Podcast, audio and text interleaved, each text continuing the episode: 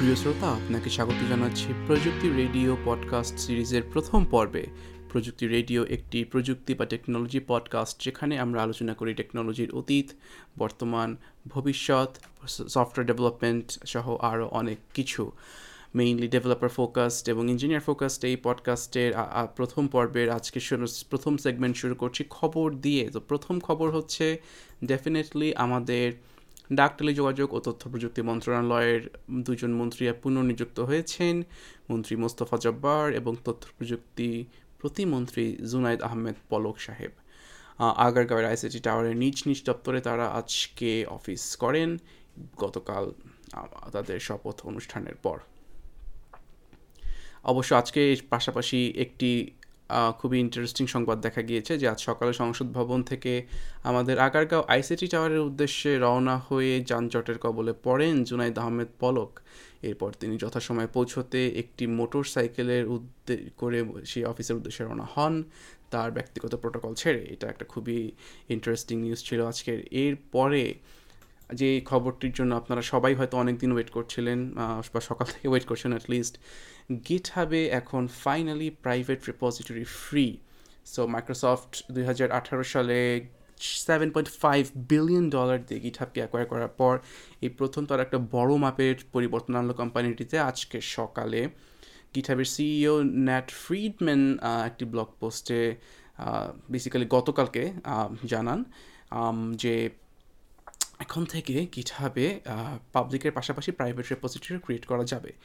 এবং এর জন্য কোনো চার্জ দিতে হবে না। আপনারা জানেন হয়তো গিটহাবে পূর্বে যদি আপনি প্রাইভেট রেপোজিটরি ক্রিয়েট করতে চেতেন তাহলে আপনাকে একটা নির্দিষ্ট পরিমাণ ফি দেওয়া লাগতো। সেই ফিটি মাসিক বা বাৎসরিক ভিত্তিতে একটা ফি দেওয়া প্রয়োজন হতো। তো এইটাই ছিল গিটহাবের মোটামুটি বিজনেস মডেল তবে মাইক্রোসফট কোম্পানিটিকে অ্যাকোয়ার করার পর তারা এই বিজনেস মডেল থেকে সরে এসে বেসিক্যালি প্রাইভেট রেপোজিটরি ক্রিয়েট করতে দিচ্ছে।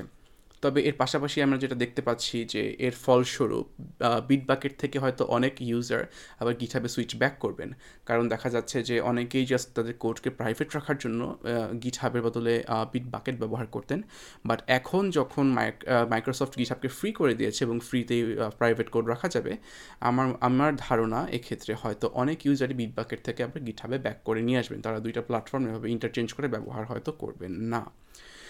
এখন অবশ্য আমরা যদি আরেকটা দিকে তাকাই, আমাদের গত বছরের একটা অত্যন্ত গরম খবর ছিল আমাদের একটা গিট হোস্টিং সার্ভিস যেটা প্রবাবলি নাম হলো গিট ল্যাব তাদের এই বছরে, গত বছর সবচেয়ে বড় ডেভঅপস ডিজাস্টার হয়। তাদের নাকি সব ব্যাকআপ মুছে যায় এবং সব ডেটা মুছে যায়, তো এটা নিয়ে খুব বিশাল একটা ম্যাসাকার হয়।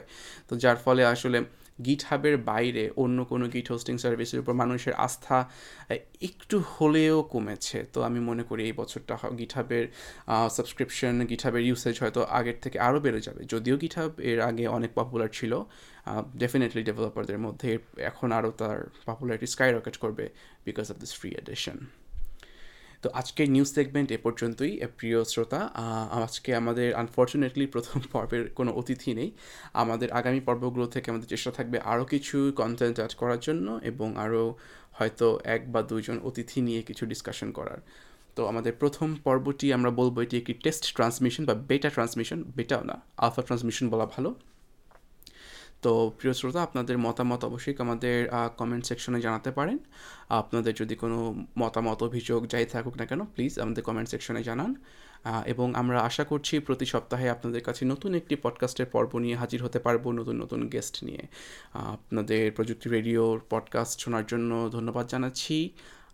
সবাই ভালো থাকবেন, সুস্থ থাকবেন।